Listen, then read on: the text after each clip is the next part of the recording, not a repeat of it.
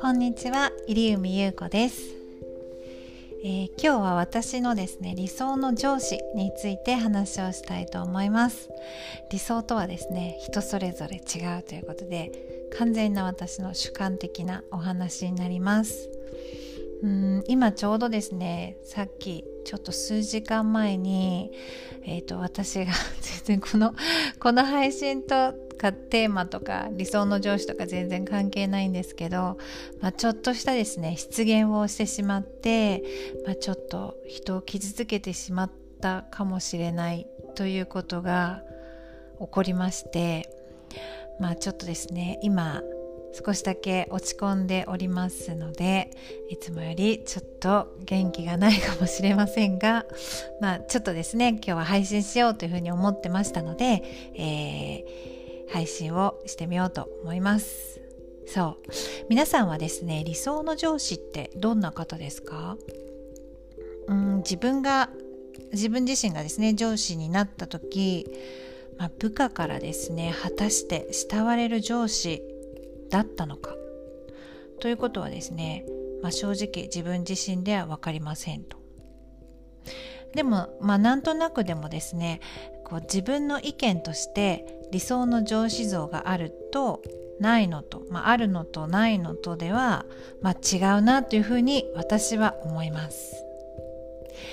私がですね念願のマネージメント職に就くことができた時ですね、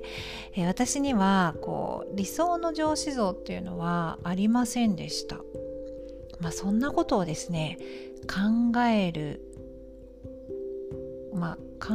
えもしなかったかもしれないんですが、まあ、周りからですね結構まあ周りのさらに私の上司からまあ、理想の上司像とかですね、まあ、部下に慕われるってこういうことだよとかですね、まあ、それぞれのこう人によって持論があってですね、まあ、いろんな人にその聞きすぎてですね 結局自分は、まあ、どんな上司が理想なのかっていうのは分からなくなってしまっていたなというふうに思い出されます。でそんな私が今思うあの理想の上司というのはまあ、私と同じことを考える人っていいなっていうふうに思ってですね、まあ、同じ価値観を持ち合わせているといい上司だなと、まあ、私にとってですけれども思います。まあ、上司なので、えーと、いろいろですねあの学べるこう前向きにその方から学べることがたくさんあるということがまあ、すごく大事だなと思うんですけどもちろん私と同じことも、えー、私もそう思いますっていうのがですねスッと出てくる、えー、上司がいいですし私がそう言えるってことなんですけどえさらにですねあ上司ってそんな風に考えるんだとかですねあなんかこのこのその考え方いいなとかあそんな風に言ってもらえたらなんかすごくしっくりくるなとかですね、まあ、そういうふうに学びが多い上司がやはり好きだなと思います。でただ同じなんか価値観とかを持つ上司を理想とする場合は、まあ、部下の立場である私自身もですね、まあ、ある程度のキャリアが必要になるなというふうにも思います。こうまだ自分のキャリアが浅い時点ではですねこう吸収することに一生懸命で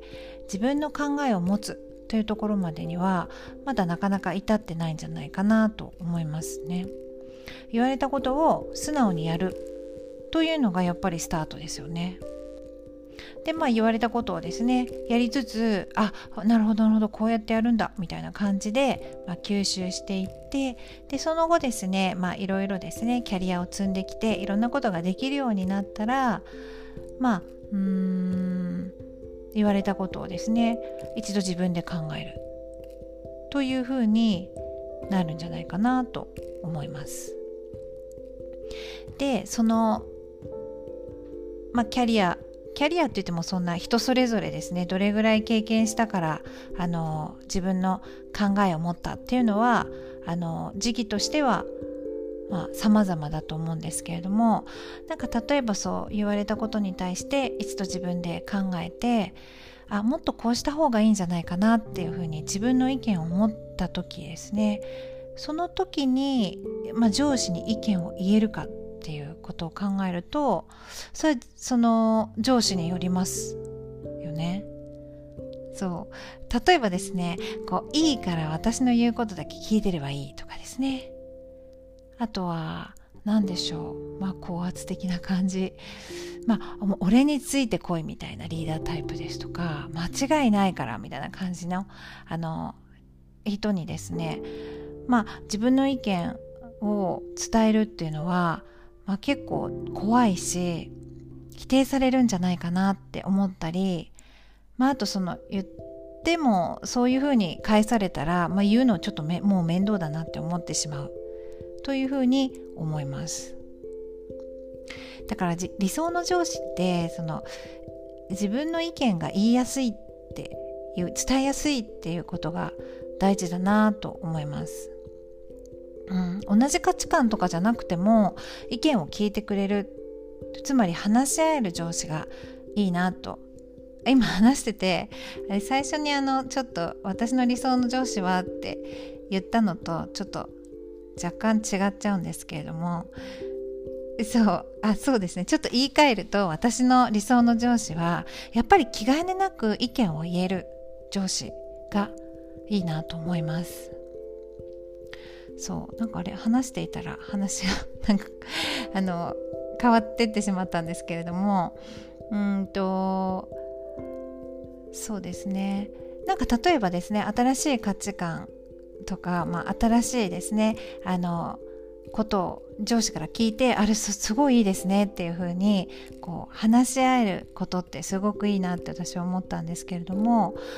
まあ、その話せる上司っていうのはとってもやっぱりいい良いなと思います。うん、例えば上司を持ち上げたりご機嫌を伺う。今なんかイライラしてるかなとか今ご機嫌だから今言っとこうとかですね。そういうふうにあのなんかこう感じさせる人よりもですねこういつも会話の扉がこう開いていてなんかこう話していると楽しくて意見を遠慮なく言い合って意見を言うこと自体も許されていて